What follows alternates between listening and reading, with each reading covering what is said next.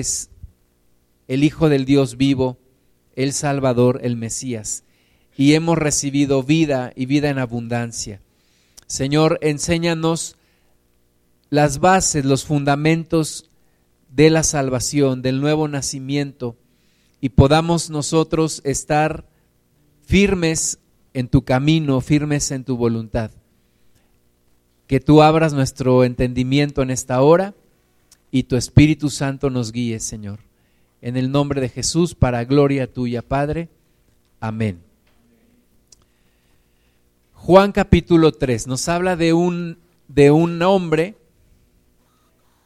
importante para el pueblo judío, un hombre importante en su tiempo, un hombre poderoso en su tiempo. Eh, realmente los que gobernaban al pueblo judío eran los religiosos, no eran realmente los gobernantes políticos como eh, los romanos.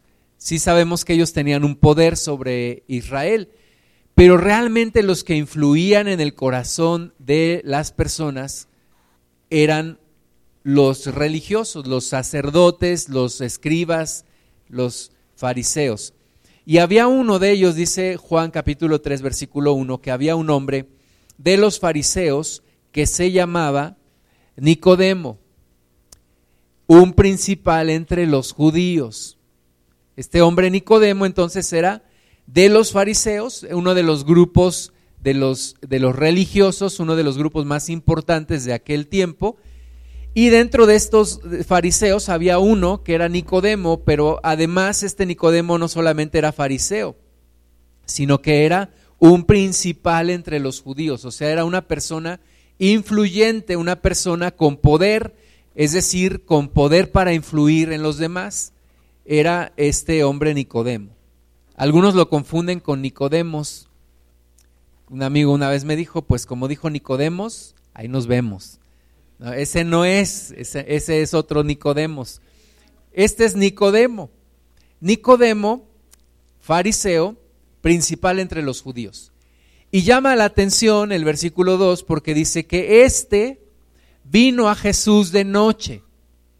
¿Por qué vendría a Jesús ¿Y por qué vendría de noche? Dicen que de noche todos los gatos son pardos, ¿verdad? La gente cuando quiere hacer algo y no lo vean, ¿cuándo lo hace? De noche. Sobre todo en aquel tiempo, pues no había alumbrado público, no había mucha luz como ahora hay más, ¿verdad? En las noches, en las ciudades. En aquel tiempo, pues tú salías de noche y muy probablemente no te reconocieran. Entonces Nicodemo, podemos, podemos asumir que salió de noche porque no quería que lo reconocieran. ¿Y por qué no quería que lo reconocieran? Pues porque era un principal entre los judíos, de los fariseos. Y los fariseos tenían pleito casado con Jesús. Jesús los confrontó una gran cantidad de veces. Jesús eh, se hizo enemigo como dice el apóstol Pablo en el libro de Gálatas, por decirles la verdad, me he hecho su enemigo. Pues Jesús se hizo enemigo de los fariseos por decirles la verdad. Por decirles la verdad se hizo enemigo y entonces los fariseos no podían ver a Jesús. Y desde eh, tiempo temprano ellos estuvieron tramando la forma de matar a Jesús. ¿Por qué? Porque enseñaba cosas opuestas a los que ellos enseñaban, sobre todo enseñaba, como dice la Biblia, como quien tiene autoridad, no como los fariseos. Entonces, el mismo pueblo se daba cuenta que Jesús tenía otra forma de enseñar y sobre todo otro testimonio. Entonces, Nicodemo, siendo de él los fariseos y siendo principal entre los judíos, vino de noche a Jesús y le dijo, rabí, Rabí que quiere decir maestro. Entonces viene un maestro de la ley, un maestro de los fariseos, principal entre los judíos, y viene con Jesús y le llama rabí, maestro. ¿Verdad? A lo mejor reconociendo la autoridad que Jesús tenía. Ahora eh, Jesús no era rabí ordenado por los judíos.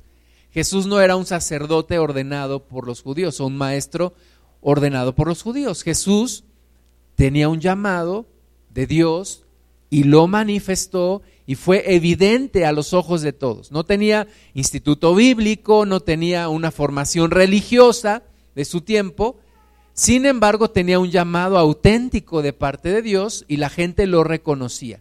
Entonces Nicodemo viene y le dice, rabí, sabemos que has venido de Dios como maestro.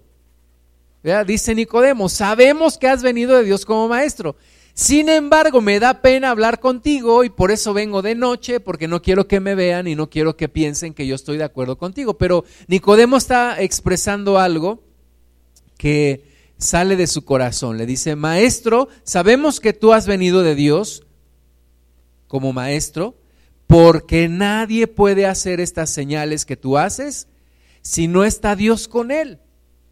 Entonces, reconoce Nicodemo que lo que Jesús ha hecho, los milagros, lo que enseña, lo que predica, eh, lo que hace, pues tiene que ser de Dios, porque nadie, nadie puede hacer, dice Nicodemo, lo que tú haces si Dios no está con él. La Biblia dice que la gente se maravillaba, porque Jesús liberaba a, las personas endemoniadas, sanaba a los enfermos, daba vista a los ciegos. Ante este tipo de evidencia, pues nadie puede decir que Jesús no venía de parte de Dios. Y Nicodemo viene y lo reconoce y le dice, Señor, las señales que tú haces tienen que venir de Dios, tú tienes que venir de Dios, porque nadie hace las señales que tú si Dios no está con él. Jesús responde y le dice, de cierto, de cierto te digo, que el que no naciere de nuevo no puede ver el reino de Dios yo no sé si te ha pasado, pero de repente yo pienso, Jesús estaba en otra conversación. ¿Por qué le responde? Porque le responde a otra cosa diferente, ¿verdad? Es como si de repente estamos hablando aquí de qué bonitos nopales, qué bonitos arbolitos, y de repente viene Jesús y nos dice, por cierto, qué bonito está el mar, ¿no? O sea, ¿cómo? Eh, Nicodemo le está diciendo, maestro, tú eres el rabí, tú eres eh, maestro, tú vienes de Dios, tú haces señales que nadie puede hacer. Jesús le dice, por cierto, Nicodemo, el que no naciere de nuevo no puede ver el reino de Dios. O sea, déjate de cosas, Nicodemo. Déjate de cosas. Vamos a hablar lo que es verdaderamente importante. Lo importante no son las señales. Lo importante es esto. Nadie que no naciere de nuevo puede ver el reino de Dios. Lo frena, lo para en seco y dice, Nicodemo, esto es lo importante. El que quiere ver el reino de Dios tiene que nacer de nuevo. Yo me acuerdo hace algunos años, creo que yo estaba en la secundaria, y había una mujer cubana que vive en Miami que tuvo un accidente, un accidente automovilístico, casi se mata creo que se llama Gloria Estefan, algo así.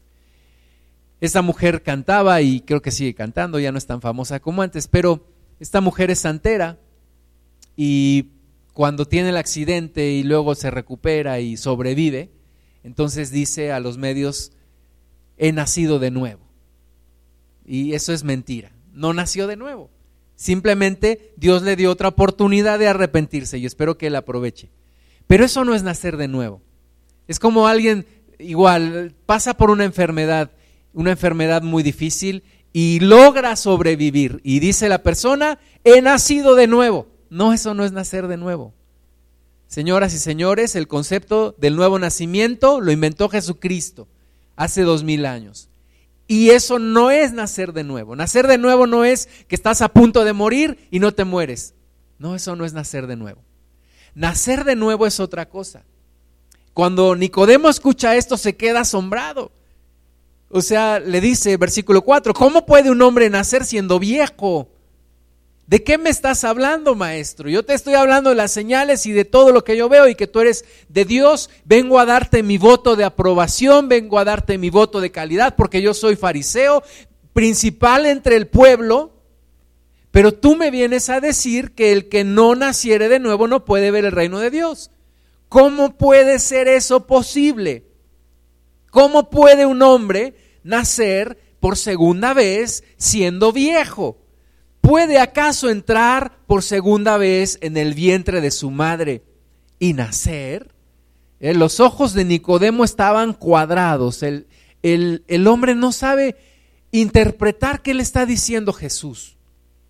Pero Jesús está hablando de algo bien importante. Y nos lo dice el Evangelio según San Juan en el capítulo 3, porque es un fundamento de nuestra fe en Cristo.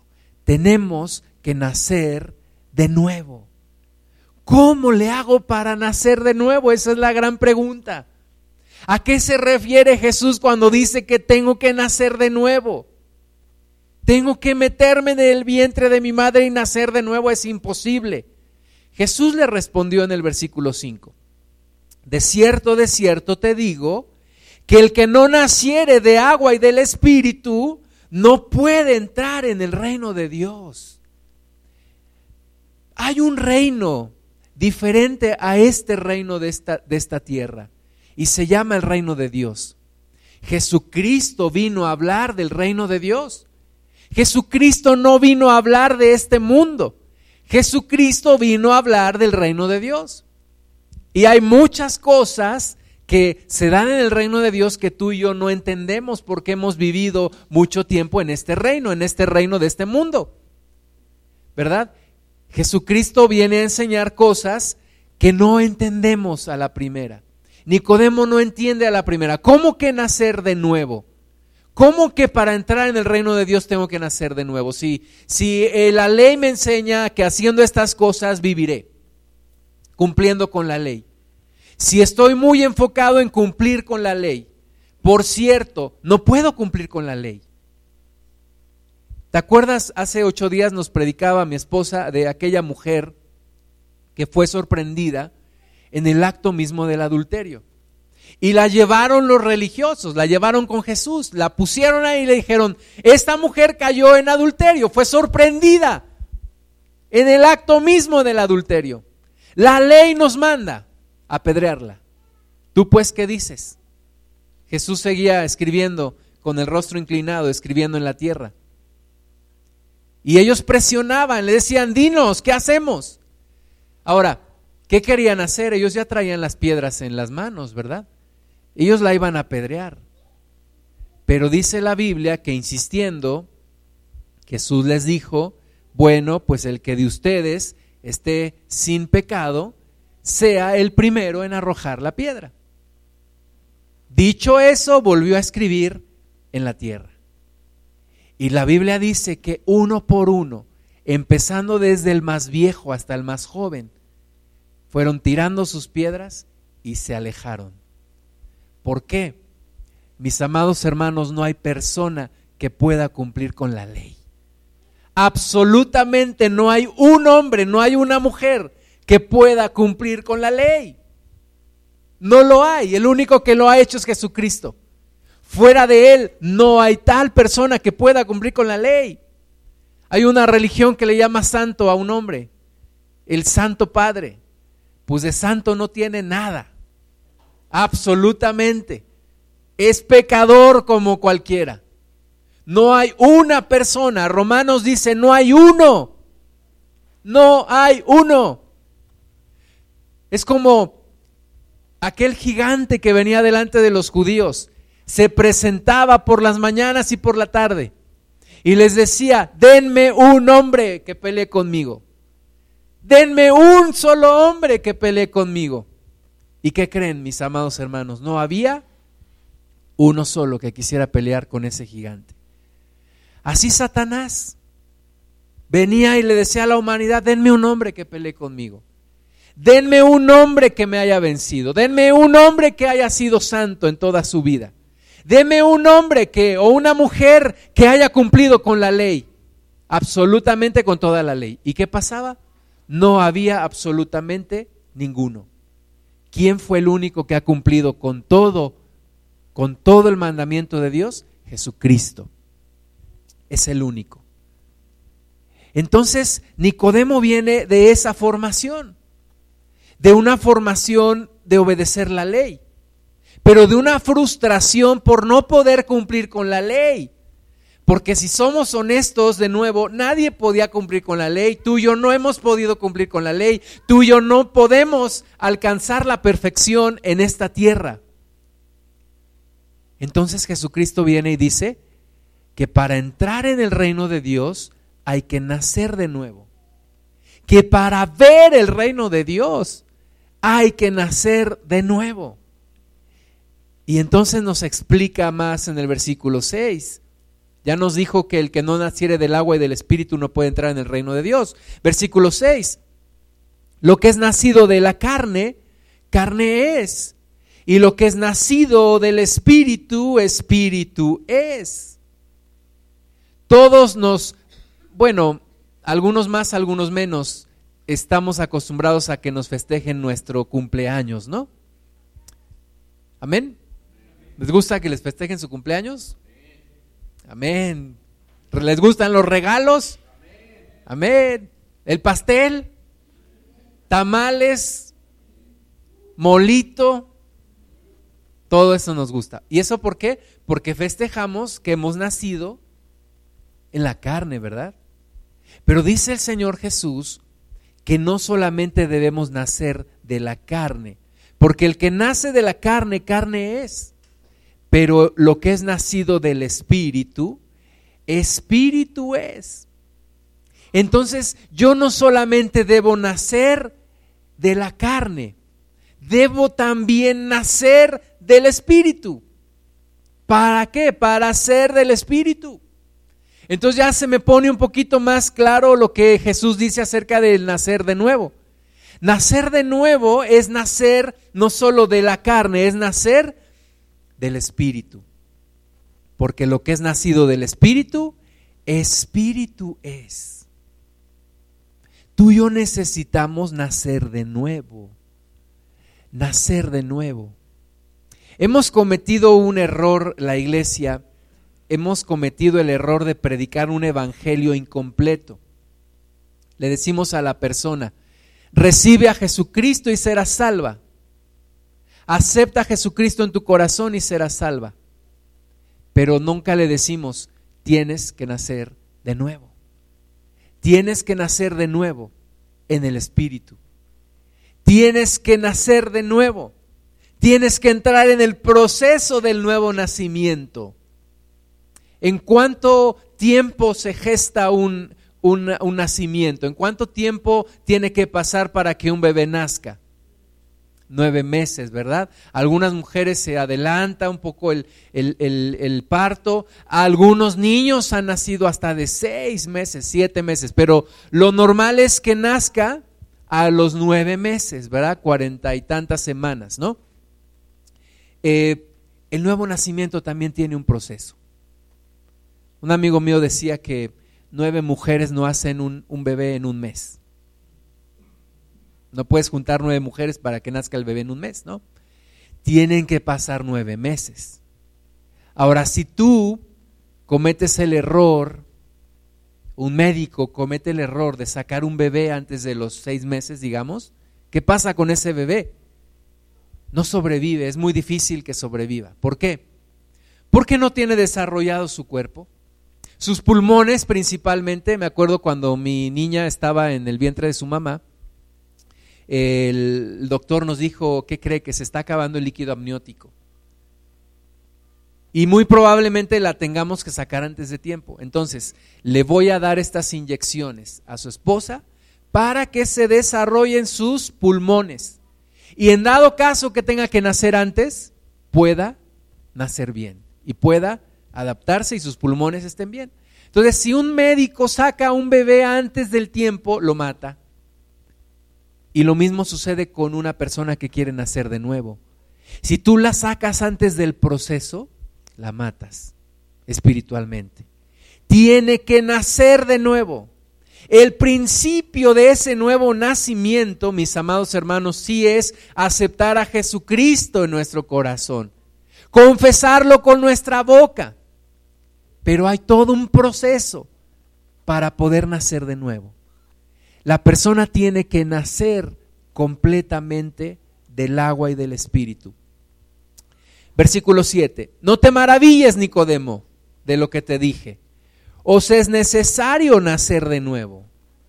El viento sopla de donde quiere y oye su sonido, mas ni sabes de dónde viene ni a dónde va. Así es todo aquel que es nacido del Espíritu. El que es nacido del Espíritu pierde el control de su vida. El que es nacido del Espíritu ahora pertenece al Espíritu de Dios. Ahora pertenece a Dios. Ya no le pertenece su propia vida. Ya no dice yo voy a hacer tal cosa. Ya no piensa tal idea y dice yo lo voy a hacer porque yo lo quiero hacer. El que es nacido del Espíritu, ¿de quién es, mis hermanos? Del Espíritu. El que nace de la carne, ¿de quién es? De la carne. Nada complicado, ¿verdad? Nada complicado de entender, pero sí de vivir. El que es nacido del Espíritu ahora depende del Espíritu. Y Jesús está aquí empleando un juego de palabras, usando la misma palabra que se utiliza como viento a la que se utiliza como espíritu. El que es nacido del Espíritu es del Espíritu. Y es como el viento que, es, que, que lo escuchas, pero no sabes de dónde viene ni sabes a dónde va. Versículo 9, respondió Nicodemo y le dijo, ¿cómo puede hacerse esto? ¿Cómo puede hacerse esto? Señor Jesús, estas cosas que tú me dices, nadie las había hablado. No hay profeta que haya hablado tan claramente esto del nuevo nacimiento como tú lo estás diciendo. Entonces, ¿cómo puede llegarse a hacer esto? Respondió Jesús y le dijo, ¿eres tú maestro de Israel y no sabes esto? Si así están los maestros, ¿cómo estará el pueblo? ¿Verdad?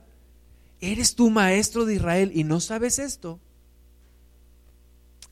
A veces podríamos decir, ¿eres tú cristiano y no sabes esto? ¿Eres tú cristiano y no sabes explicarle a una persona que debe nacer de nuevo. ¿Y cómo lo puede hacer?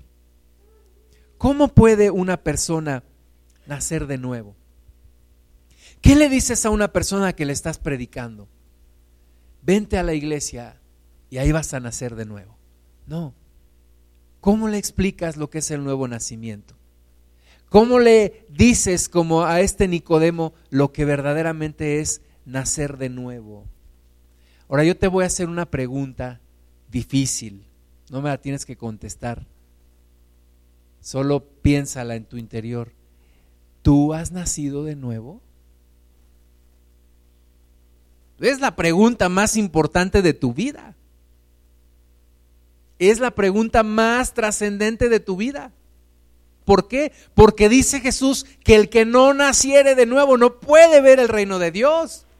El que no nace de nuevo no puede entrar en el reino de Dios. Entonces, la pregunta más importante de tu vida es esta. ¿Tú has nacido de nuevo? Esa es la pregunta más importante para ti. Para mí, pues la pregunta más importante es, ¿yo he nacido de nuevo? ¿He nacido del agua y del espíritu? ¿Lo he hecho? Algunos dicen, recibe a Jesucristo, confiésalo en tu corazón, serás salvo. Gloria a Dios, amén, aleluyita. Salgo de la reunión y vuelvo a vivir la misma vida. ¿Soy salvo? Salgo de la reunión, me olvido de Jesucristo y me voy a hacer el pecado, me voy al antro, me voy a fornicar, me voy a hacer lo mismo que yo solía hacer. ¿Soy salvo? Entonces, ¿por qué me dicen que confiese a Jesucristo con mi boca y soy salvo. Pero la pregunta es, ¿he nacido de nuevo? ¿He nacido del agua y del espíritu? La iglesia cristiana, todos los que nos congregamos en alguna iglesia cristiana, hemos nacido de nuevo. ¿Tú has nacido de nuevo? Cada vez que el otro día estaba platicando con una persona y me decía, tú eres cristiano, ¿verdad? Le digo, sí. Y, es, que, es que yo he conocido muchos cristianos. Ya cuando escucho eso, digo, agacho la cabeza. ¿Por qué? Porque hay gente que se ha topado con cada experiencia. No, pues yo conozco un cristiano que es infiel con su esposa. No, pues yo conozco una cristiana que es rechismosa. No, pues yo conozco un cristiano que roba el dinero. No, pues yo conozco un cristiano que es remal hablado. ¿Verdad? Entonces, la pregunta es, ¿hemos nacido de nuevo? ¿O seguimos siendo el mismo chango en la misma rama? O sea, estamos igual. Solamente nos cambiamos de religión. Y ahora en lugar del rosario leemos los salmos. O verdaderamente entendemos lo que Jesucristo le estaba explicando a Nicodemo hace dos mil años, un poco más de hace dos mil años. ¿Eres tú maestro de Israel y no sabes esto? ¿Eres tú cristiano y no sabes esto? Como que nos estuviera diciendo el Señor, ¿eres tú cristiano y no has nacido de nuevo? Versículo 11, de cierto, de cierto te digo, que lo que sabemos hablamos y lo que hemos visto testificamos y no recibís nuestro testimonio. Si os he dicho cosas terrenales y no creéis, ¿cómo creeréis si os dijere las celestiales? O sea, si no entendemos este concepto del nuevo nacimiento, no busquemos más revelación. No busquemos más cosas más elevadas y más complicadas.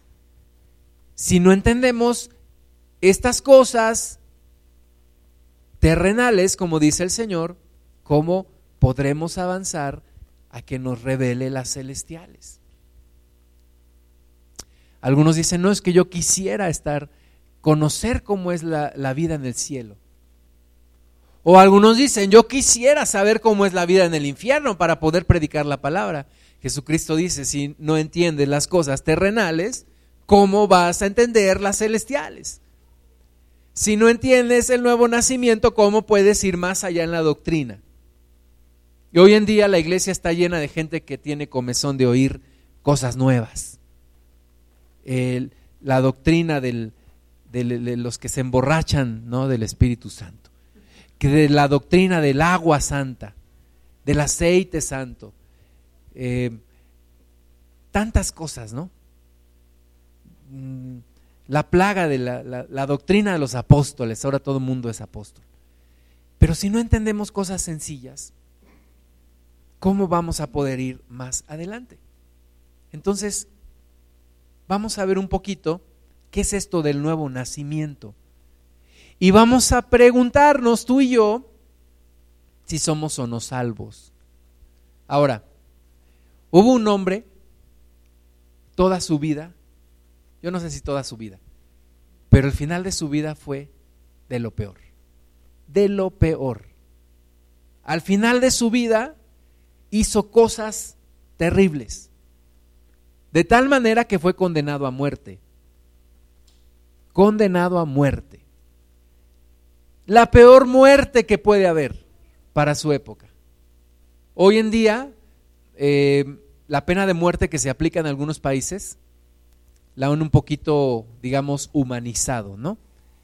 La silla eléctrica, la cámara de gases, la inyección letal, donde la persona sufre supuestamente lo menos posible. Pero en aquel entonces, la pena de muerte era era ejecutada de una manera terrible. Era la cruz. La cruz era la peor forma de morir en aquel entonces, en los tiempos de Jesús. Y se le daba a los peores criminales, a los peores delincuentes, recibían esta pena de muerte. Y hubo dos que murieron al lado de Jesús. Jesús recibió esta muerte porque él cargó con nuestros pecados. Y la Biblia dice que él se hizo maldición por causa nuestra. Pero había dos hombres, uno a su derecha, otro a su izquierda, no se llamaban Dimas y Gestas, no dice la Biblia sus nombres, pero había uno a su derecha y uno a su izquierda. si estaban ahí era porque de plano era gente terrible, terrible, ¿verdad? Tú no crees normalmente que una persona que es condenada a muerte, pues tú dices, pues algo tuvo que haber hecho. Esas personas hicieron cosas terribles, no nos dice la Biblia qué, pero para recibir este tipo de muerte es porque eran personas verdaderamente que habían hecho cosas terribles. Y uno de ellos empieza a burlar de Jesús. Y le empieza a gritar, hey tú, si eres el Mesías, bájate de aquí y bájanos a nosotros, sálvate tú y sálvanos a nosotros. ¿Verdad? Pero lo hacía burlándose del maestro. Pero el otro le dijo, cállate, tú y yo estamos aquí por lo que hemos hecho. O sea, bien merecido lo tenemos, pero este es un hombre justo. Y voltea hacia Jesús y le dice, Maestro, acuérdate de mí cuando vengas en tu reino. Jesús le dice, de cierto te digo que hoy estarás conmigo en el paraíso. Amén. ¿Fue salvo? ¿Nació de nuevo? ¿Vivió un proceso de vida que le permitió nacer de nuevo?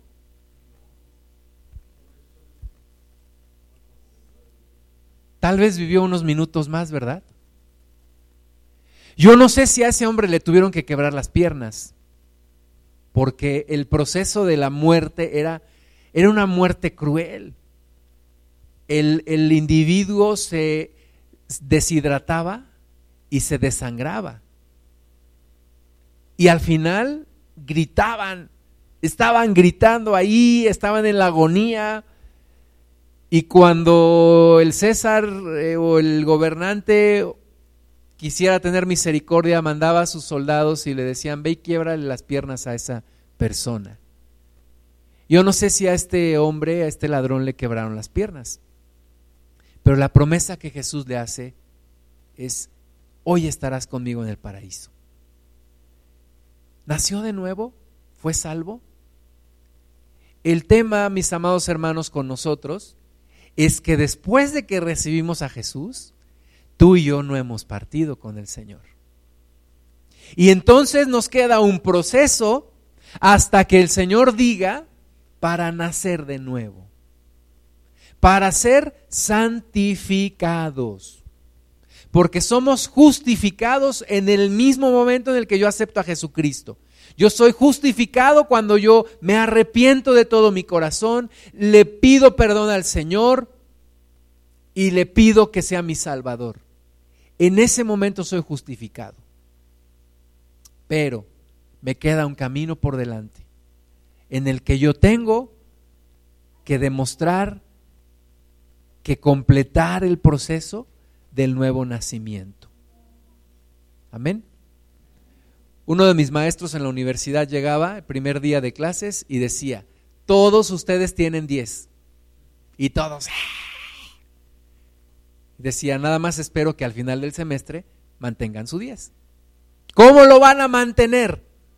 Haciendo las tareas, pasando los exámenes, haciendo los proyectos, etc.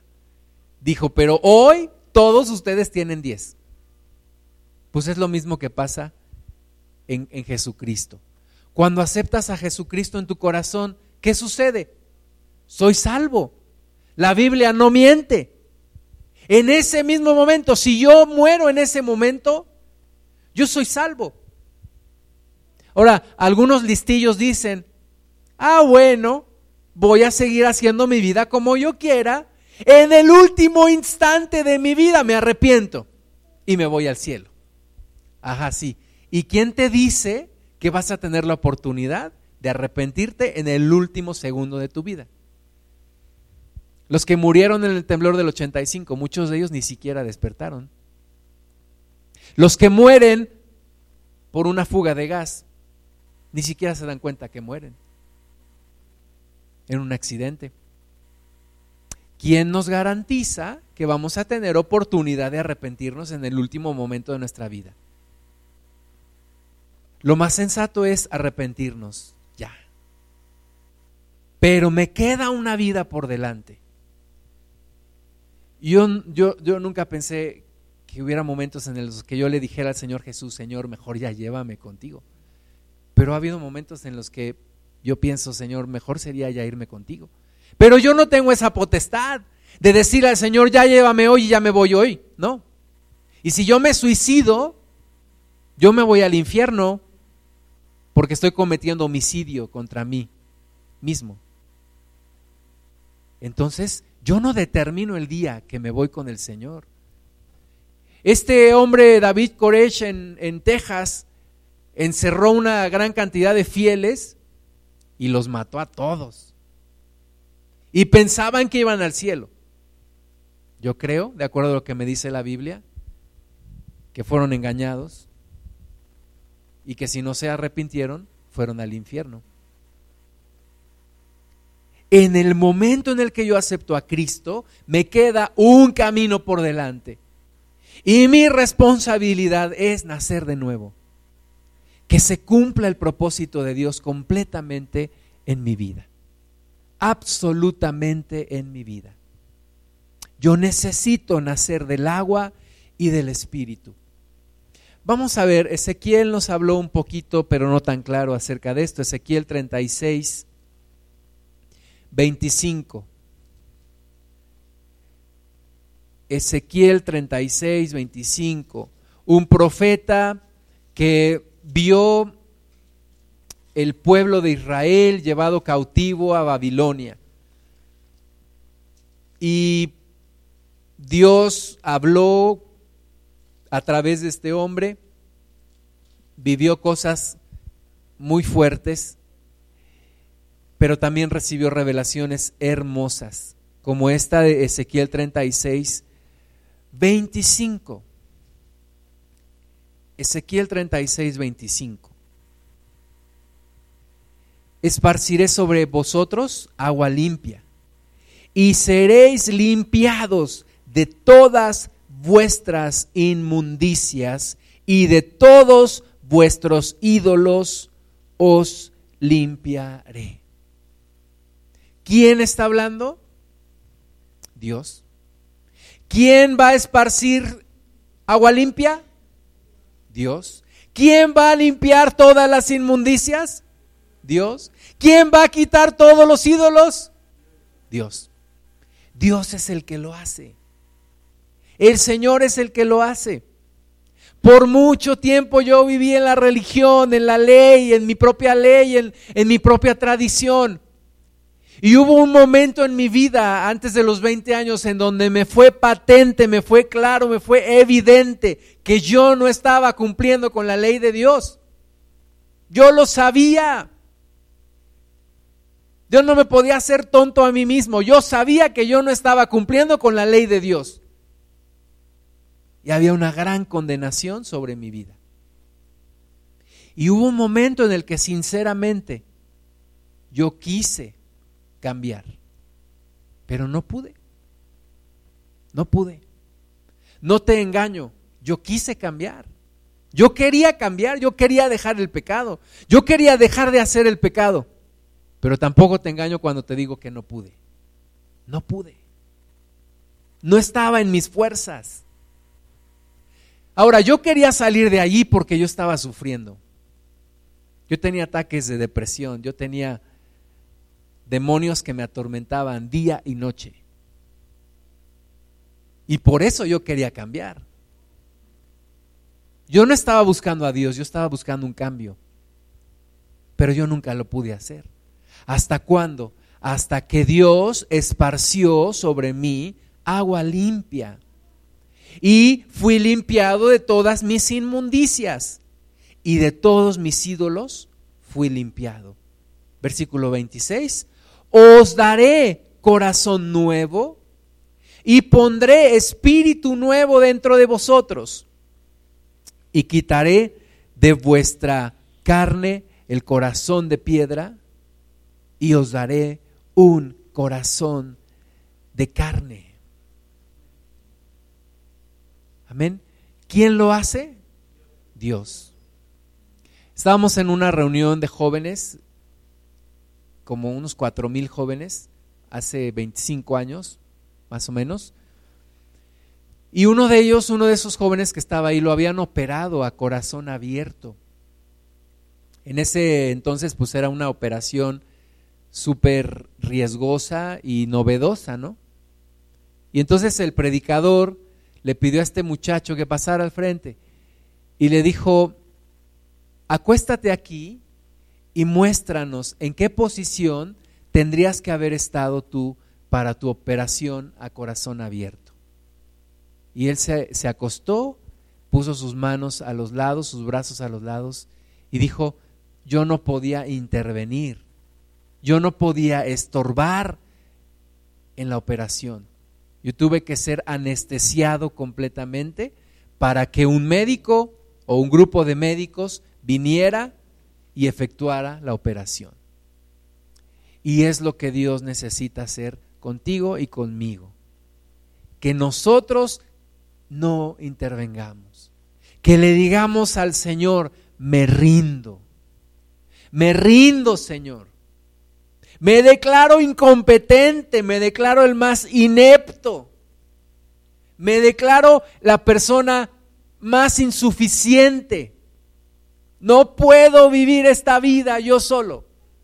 He tratado de vivir la vida como yo he querido y me ha ido como en feria. Y el principio del nuevo nacimiento es ese, decirle al Señor, me rindo, no puedo yo con esta vida. Yo no puedo más, te necesito a ti. Límpiame con tus aguas, quita mis inmundicias y límpiame de mis ídolos. Y dame un nuevo corazón.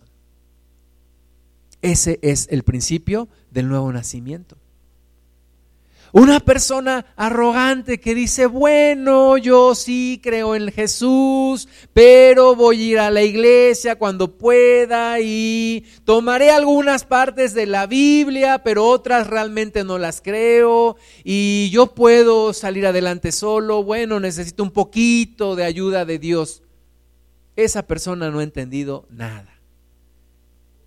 El nuevo nacimiento es decirle al Señor, soy un caos sin ti. No puedo vivir sin ti. Estaba pensando, el otro día estábamos aquí por las calles del centro de Pachuca, y yo estaba viendo a la gente, cómo viven, y yo llego a una conclusión. Si la persona no conoce a Cristo, no vale la pena vivir.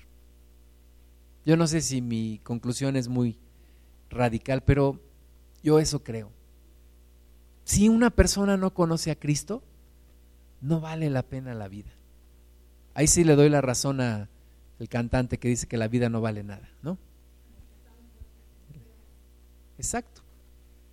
Si una persona no tiene a Cristo, no vale la pena vivir. No vale la pena. Y esta es la gran oportunidad que Dios nos da. Nacer de nuevo echar sobre nosotros agua limpia, ser limpiados de todas nuestras inmundicias, de todos los ídolos. Una persona que sigue viviendo en la inmundicia, que sigue viviendo en los ídolos, no ha nacido de nuevo y no es salva. No lo digo yo, lo dice la palabra de Dios. Una persona que sigue su mismo estilo de vida no es salva tiene que entrar en el proceso. Tiene que ser limpiada, tiene que ser transformada, tiene que recibir un nuevo corazón. Y tiene que recibir un nuevo espíritu, versículo 27. Y pondré dentro de vosotros mi espíritu y haré que andéis en mis estatutos y guardéis mis preceptos y los pongáis por obra.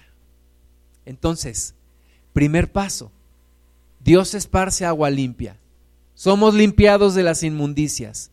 Somos limpiados de los ídolos. Segundo paso, Dios nos da un nuevo corazón.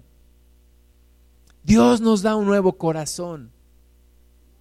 Ese corazón sucio, lastimado, herido, lleno de rencor, lleno de miedo, de inseguridades, de complejos, de amargura.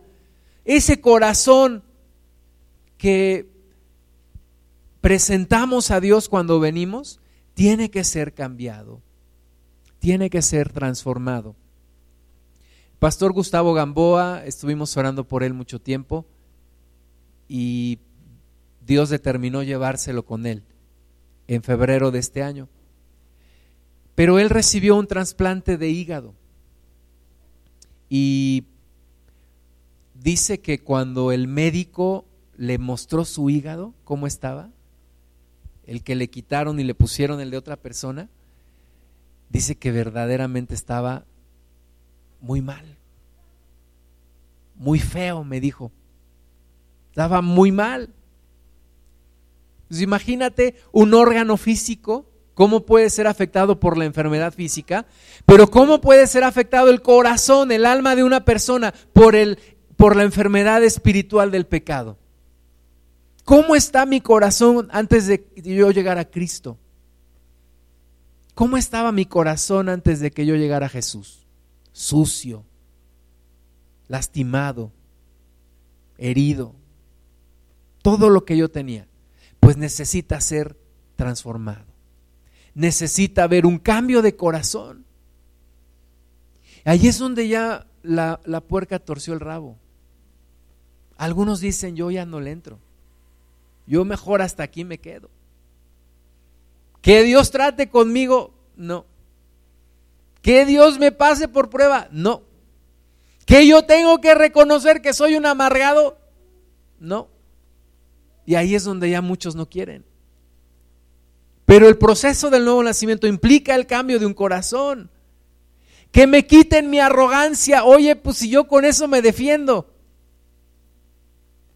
Tienes que entrar al proceso. Tienes que entrar al proceso de un nuevo corazón y de que venga el Espíritu Santo en tu vida. Pondré dentro de vosotros mi espíritu. Algunos piensan que recibir el Espíritu Santo es un lujo que solamente algunos cristianos se pueden dar. No, señores, no, señoras. Todo el que quiere ver el reino de Dios tiene que recibir el Espíritu Santo. Dice la palabra de Dios que el Espíritu Santo es nuestro sello. Son las arras. Es el sello del Señor. Son las arras de la promesa.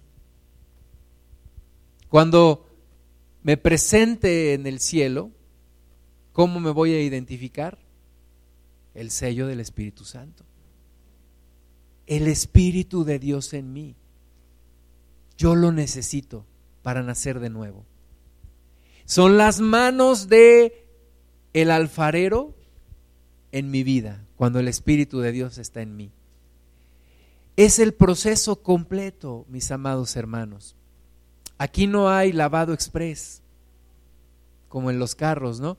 Te dicen, si tienes mucha prisa, vente al lavado express. En 10 minutos sales y por dentro queda un asco tu carro, ¿no? Pero ya por fuera ya no. No, en Cristo tiene que ser, tienes que ser limpiado, tienes que ser renovado en tu corazón, con un nuevo corazón y con un nuevo espíritu, el espíritu de Dios. Ese es el nacimiento, el nuevo nacimiento que nos dice la palabra. Vamos a ver Colosenses capítulo 3. Colosenses capítulo 3, versículo 5.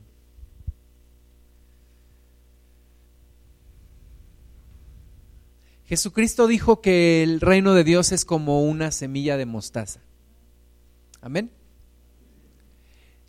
¿Por qué la semilla de mostaza? ¿Has tocado o has visto una semilla de mostaza? Sí, ¿no? Es muy pequeña, es como es una bolita pequeñita, pequeñita. Tú la tomas entre tus dos dedos y desaparece. Pero dice Jesús que se hace un árbol grande, frondoso. Las aves vienen a hacer nido a él. Así dice que es el reino de Dios. Comienza con un pequeño paso. Comienza con un pequeño movimiento. Pero crece y crece y crece y crece y crece y crece y sigue creciendo hasta que se convierte en todo para ti. El reino de Dios tiene que ser todo para ti. Todo, absolutamente todo. Yo trabajé para una empresa por 15 años. Los primeros días fueron difíciles, pero hoy vivo sin esa empresa. Yo fui a la primaria, secundaria. Cuando salí de la primaria yo decía, ¿qué voy a hacer? Ya no voy a ver a mis amigos de la primaria, ya no voy a ver a mi maestra, María Elena, mi maestro Matus. ¿Qué voy a hacer? A los dos meses se me olvidó. Cuando salí de la secundaria, dije, oh, ¿qué voy a hacer? Mis amigos de la secundaria, nunca voy a tener otros igual a ellos. ¡Ah! ¡Auxilio! Al año se me olvidaron. ¿Verdad? Pero hoy yo digo, si no entro al reino de Dios, mi vida no sirvió de nada. O sea, el reino de Dios no es ni la secundaria, ni la primaria, ni la empresa. El reino de Dios, si me quedo fuera, mis amados hermanos, mi vida no sirvió absolutamente de nada. O sea, perder el reino de Dios es perderlo todo. Es absolutamente perderlo todo. Es el árbol más grande y más frondoso. El reino de Dios es todo. Es todo. Yo no puedo vivir sin el reino de Dios. Yo no puedo vivir fuera del reino de Dios. Debe de ser tu prioridad. Yo no me imagino nada fuera del reino de Dios. Yo no me imagino una vida fuera del reino de Dios. Yo no quiero una vida fuera del reino de Dios. Absolutamente, como dijo el rey David, fuera de ti, Señor, nada deseo en la tierra. O sea, si no estás tú, nada sirve. Es perder a Dios es perder la esperanza completamente. Perder a Dios es perderlo todo. ¿Qué esperanza puede tener una persona sin Dios? Bueno, te recuerdo, Jesús dice, si quieres ver el reino de Dios tienes que nacer de nuevo. Si quieres entrar en el reino de Dios tienes que nacer de nuevo. Entonces, yo tengo que vivir con la consigna en mi mente, en mi corazón, tengo que nacer de nuevo. No puedo perder la oportunidad de mi vida. La oportunidad de mi vida es nacer de nuevo. Dios me da esta oportunidad, nacer de nuevo. Nacer de nuevo. Mi mamá me platica una historia cuando yo tenía poquitos días de haber nacido, me, me dio gripa y no sé hasta qué grado se complicó. Y me llevaron al médico, me pusieron inyecciones, me trataron y gracias a Dios la libré. Pero ¿sabes para qué la libré? Para conocer a Cristo. Si no hubiera conocido a Cristo, ¿de qué hubiera servido que hubiera pasado por esa enfermedad y que hubiera salido adelante? Si no me reconcilio con Dios, ¿de qué me sirve la vida? Si no logro entrar en el reino de Dios, ¿de qué me sirve la vida? Nada más es la crónica de una muerte anunciada. Yo necesito entrar al reino de Dios. Tú necesitas entrar al reino de Dios. Colosenses 3:5, haced morir pues lo terrenal en vosotros. Ya nos da una pista más la palabra de Dios para nacer de nuevo ¿Qué hay que hacer? Hay que morir. Que hay que explicarle a Nicodemo, al Nicodemo que hay en nuestro interior, al pequeño Nicodemo que hay en nuestro interior. Así como el pequeño niño que todos llevamos dentro. Pues también hay un pequeño Nicodemo que todos llevamos dentro. Entonces al pequeño Nicodemo que todos llevamos dentro hay que explicarle. Para nacer de nuevo tienes que morir. Tienes que morir a tu carne. No tienes que matarte físicamente. Tienes que morir a tus deseos carnales. Dice, haced morir pues lo terrenal en vosotros. Fornicación, impureza, pasiones desordenadas, malos deseos y avaricia, que es idolatría. Comentaba un pastor hace unos meses, daba testimonio que llegó un joven a, verlo y le dijo, pastor, quiero que hable con mi pastor. Le dijo, ¿por qué? Es que mi pastor no acepta el avivamiento. Dijo, ¿cómo que no acepta el avivamiento? Sí, no quiere que pongamos luces de colores en el templo y que, y que cantemos cantos modernos. Y dijo, tú no has entendido nada, eso no es avivamiento. ¿Qué es el avivamiento? Hacer morir lo terrenal en nosotros. Ese es el verdadero avivamiento. Para que haya un avivamiento, primero tiene que haber una muerte.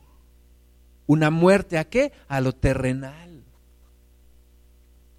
Una muerte a lo terrenal, a la fornicación, a la impureza, a las pasiones desordenadas, a los malos deseos y a la avaricia que es idolatría. Si tú no mueres a esto, no puedes nacer de nuevo. No puedes nacer de nuevo. Yo tenía un amigo en la secundaria, jugábamos básquetbol, pero este amigo tuvo una novia y entonces su novia le dijo, escoge, o el básquetbol o yo. Y él le dijo, oye, no seas tan radical. La, niña le dijo, sí, escoge, o el básquetbol o yo.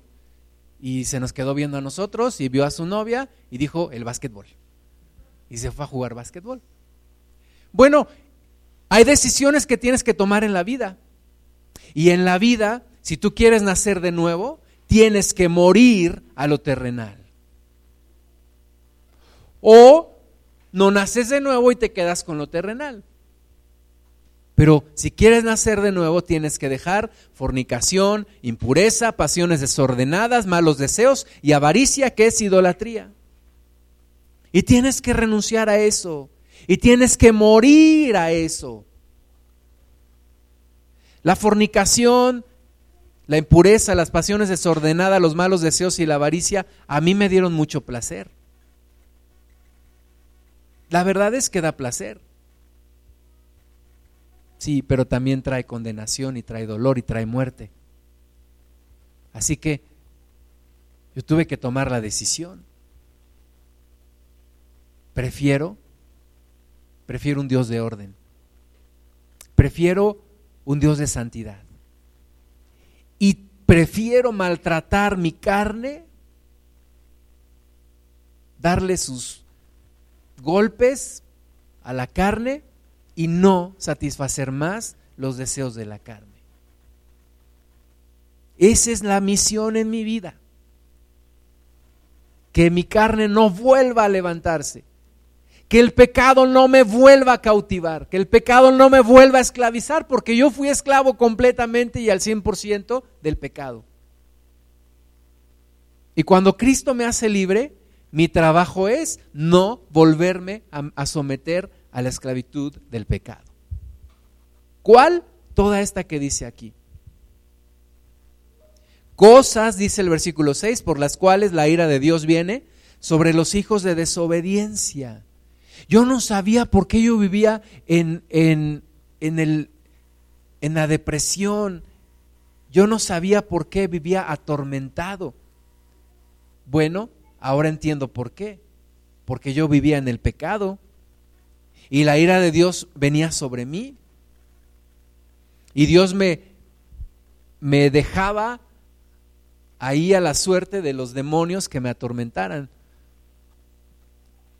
Pero necesité arrepentirme. Dice el versículo 7, en las cuales vosotros también anduvisteis en otro tiempo cuando vivíais en ellas pero ahora dejad también vosotros todas estas cosas, ira, enojo, malicia, blasfemia, palabras deshonestas de vuestra boca. No mintáis los unos a los otros, habiéndoos despojado del viejo hombre con sus hechos. ¿Sí? Hay que dejar todo esto. Hay que renunciar a todo esto, mis hermanos. Es el principio del nuevo nacimiento. Arrepentimiento es el principio del nuevo nacimiento. Y el arrepentimiento, una vez un hermano me lo explicó muy sencillo, tiene tres pasos. El primero es confrontar, confrontar el pecado, reconocer que sí tengo un problema, confrontar. El segundo es confesar, confesarlo a Dios, pedirle perdón a Dios, pedirle ayuda a Dios. Y el tercero es abandonar el pecado, dejarlo de hacer. Jesucristo le dijo a aquella mujer que fue encontrada en el acto mismo del adulterio, vete y no peques más. Jesucristo le dijo a aquel paralítico que le trajeron cargando entre, entre cuatro y lo bajaron del techo de, una, de su casa, Jesús le dijo, vete y no peques más, tus pecados te son perdonados, vete y no peques más. No es un permiso para pecar el que tenemos, como algunos que dicen, es que yo juré, ya no voy a tomar, pero le voy a pedir permiso al sacerdote que me dé chance este fin de semana, son los 15 años de mi hija, que me dé permiso. No, no hay, no hay tales permisos. Si algún día tú quieres venirme a pedir tal permiso, no, no te puedo dar tal permiso. Esos permisos yo no los puedo dar. Entonces, ese es el nuevo nacimiento. Y versículo 10, y revestido del nuevo. Tengo que revestirme de un nuevo hombre, el cual, conforme a la imagen del que lo creó, se va renovando hasta el conocimiento pleno. Hasta el conocimiento pleno. Yo tengo que llegar al conocimiento pleno. Tengo que llegar a la plenitud. David oraba y decía, estaré satisfecho hasta que despierte a tu, a tu semejanza. Ese es el nuevo nacimiento. Cuando yo soy transformado completamente a la imagen y a la semejanza de Dios, a la imagen y a la semejanza de Jesucristo. Ese es el nuevo nacimiento. ¿Cómo puedo yo estar seguro que soy salvo. Como dice un amigo mío, reconoces que estás en problemas cuando Sears ya no te entiende, Salvo ya no te salva y Telcel ya no es tu amigo. Bueno, va que despierten, pero eso no es bíblico. Pero, ¿cómo puedo yo saber si soy salvo? Yo no sé tú qué haces cuando antes de dormir. Mi abuela decía que los perros se persinaban antes de dormir y daban unas vueltas y ya se acostaban. Obviamente, pues eso no es verdad, pero bueno. ¿Qué haces tú antes de dormir? Dices, no, pues pongo a López Dóriga y ya me quedo dormido. ¿Qué haces antes de dormir? Una buena práctica que yo te recomiendo, ponte a cuentas con Dios antes de dormir. Ponte a cuentas con Dios, ¿por qué? Porque mucha gente ya no despierta. Ponte a cuentas con Dios. Y dile, Señor, quiero ser salvo. Perdóname mis pecados. Haz una, un autodiagnóstico de tu vida ¿Qué tanto de lo que hoy viví lo hice conforme a la voluntad de Dios y qué tanto no?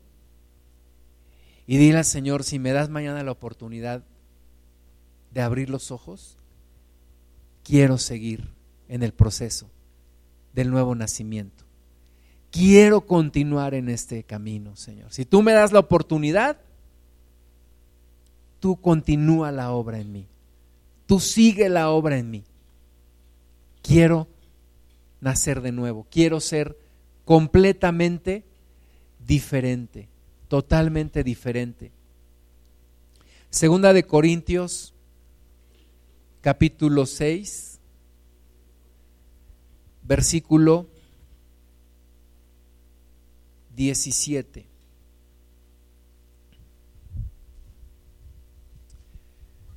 Había una, una propiedad al lado de la casa de mis abuelos aquí en la sierra. Y esta propiedad era muy grande. Y me acuerdo que la compró un señor que no era de ahí, que decían que tenía edificios en, en la Ciudad de México y rentaba y un hombre muy rico. Y me acuerdo que empezó a meter ganado y tenía vacas y tenía caballos y tenía gente trabajando ahí. Y un día, como íbamos nosotros cada tiempo de vacaciones, pues vimos ese lugar ya abandonado. Y le pregunté a mi tío, ¿qué pasó con el dueño? Me dijo, en el temblor del 85, en uno de sus edificios, se murió. Así nada más. Y aquí dejó todo. Pues sí. Entonces yo quiero ser salvo. Yo sé que mis días en esta tierra Dios los tiene contados. Yo no sé cuántos serán. Dios sí lo sabe. El apóstol Pablo dijo que fiel es el Señor para guardar su depósito hasta el día de Cristo. Dios es fiel para dejarme en esta tierra hasta que Él lo quiera. Pero cuando yo me vaya de aquí, yo quiero entrar en el, en el cielo. Yo quiero vivir por la eternidad con Jesús. Entonces tengo que recordar las palabras de Jesús que dice que si quieres ver el reino de Dios, tienes que nacer de nuevo. Tienes que nacer de nuevo. Si quieres entrar en el reino de Dios, tienes que nacer de nuevo. Segunda de Corintios, ¿qué les dije? 6.17. Segunda de Corintios 6.17. Pues Esa no es. Tal vez sea primera de Corintios.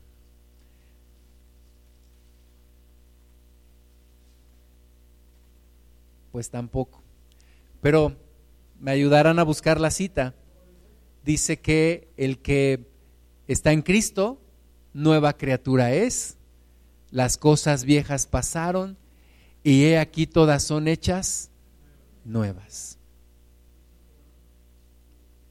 Corintios. Ahorita alguien me va a decir la cita. ¿Sí? Todas las cosas tienen que ser hechas nuevas. Todas las cosas en nuestro Señor Jesucristo y aquel que nace de nuevo, todas las cosas son hechas nuevas. Absolutamente todas. Tiene que nacer de nuevo completamente del agua y del espíritu. Muchas gracias, Iván. Segunda de Corintios 5, 17. Muchas gracias. De modo que si alguno está en Cristo, nueva criatura es, las cosas viejas pasaron, he aquí, todas son hechas nuevas. Todas las cosas tienen que ser hechas nuevas. ¿Por qué puedo yo platicar ahora de experiencias que viví y que en su momento me dolieron mucho y poder ahora recordarlas sin el mismo dolor. Porque estoy en el proceso del nuevo nacimiento. Las cosas viejas pasaron. He aquí todas son hechas nuevas. Dios me está transformando, Dios me dio la oportunidad de la vida, Dios me perdonó, Dios está cambiando mi vida. Me suelto de lo que quedó atrás, me deshago de lo que quedó atrás y me extiendo a lo que está por delante. Tengo un pasado vergonzoso, pero tengo un futuro prometedor. el mejor futuro que pueda tener una persona. Voy al cielo. Amén. Ese es nuestro futuro. Aunque nuestro pasado sea vergonzoso. Sí, pero mi futuro es es el mejor que pudiera tener una persona. Terminamos con esta cita, Isaías capítulo 10.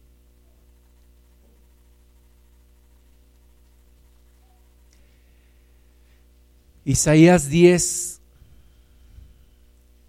27.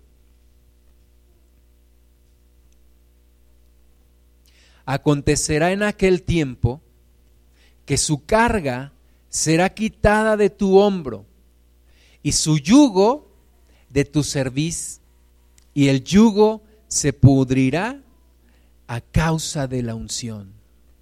Amén. El nuevo nacimiento implica la venida del Espíritu Santo, que es la unción de Dios. Y la unción de Dios hace que se pudra un yugo que no era tu yugo, pero que estaba sobre tu cerviz.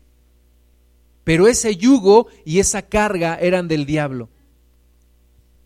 Y con la presencia del Espíritu de Dios, esto se pudre, esto se quita.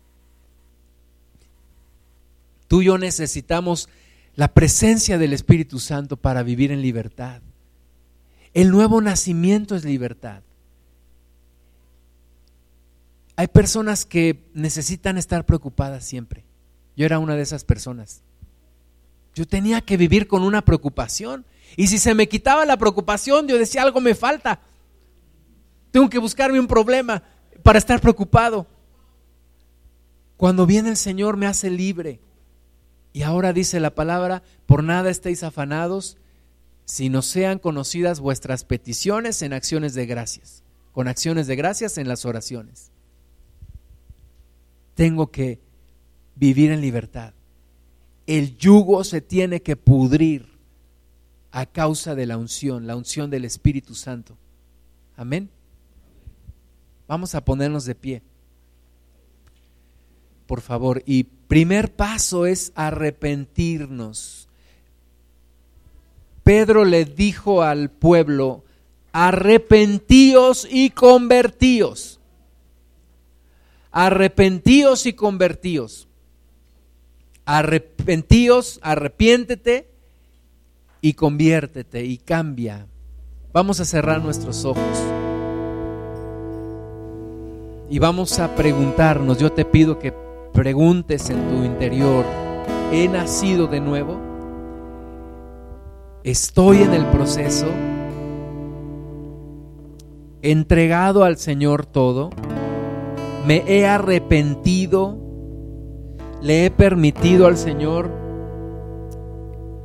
esparcir sobre mí agua limpia y limpiarme de mis iniquidades y librarme de mis ídolos y me ha dado el Señor un nuevo corazón y ha derramado un espíritu en mí. Vamos a arrepentirnos en esta hora. Vamos a ponernos a cuentas con el Señor. Vamos a pedirle perdón por nuestra pasada manera de vivir. Señor, hemos pecado delante de ti. No hay hombre, no hay mujer en esta tierra que no haya pecado delante de ti. Y nosotros, Padre, hemos pecado. Hemos sido enemigos tuyos al hacer lo que no te agrada. Lo reconocemos, Señor. Padre, el mismo Espíritu Santo que redargulló a aquel grupo de religiosos, sea el mismo que hoy redarguya a nuestros corazones y nos muestre en qué te hemos fallado, Señor, en qué hemos pecado delante de ti. Perdónanos, perdónanos, Señor, perdóname, perdóname todo pecado y límpiame más y más de toda maldad, Señor. Límpiame Cámbiame, Señor. esparce sobre mí esas aguas limpias y quítame toda iniquidad, quítame toda maldad, Señor. Tu palabra dice que nosotros siempre hemos andado tras las imaginaciones de nuestro corazón. Señor, perdónanos cuando hemos divagado en pensamientos malos, ociosos, impuros, porque delante de ti no podemos esconder nuestros pensamientos ni nuestros deseos. Perdónanos, Padre Santísimo, por favor y límpianos. Ayúdanos a abandonar completamente el pecado, Señor, y a seguir en el proceso del nuevo nacimiento. Cambia nuestro corazón, transforma nuestro corazón y derrama un espíritu nuevo dentro de nosotros. Espíritu Santo, ven. Espíritu Santo, ven y haz que se pudra el yugo que se pudra el yugo del enemigo en el nombre de Jesús. Que se pudra el yugo del adversario. Que se quite la carga en el nombre de Jesús. Que se pudra todo yugo de pecado en el nombre de Jesús. Que se pudra todo yugo que ha estado sobre nosotros por tanto tiempo. En el nombre de Jesús. Se pudre todo yugo de iniquidad, se pudre todo yugo de pecado en el nombre de Jesús. Se pudre todo yugo de depresión, de miedo, en el nombre de Jesús. Se pudre todo yugo que cautiva. En el nombre de Jesús. Todo yugo que profana, que ensucia. Lo reprendemos y lo echamos fuera en el nombre de Jesús. Y nos abrimos, Señor, a tu Espíritu Santo que venga tu unción, que venga tu espíritu sobre nosotros, Señor. En el nombre de Jesús. En el nombre de Jesús. En el nombre de Jesús.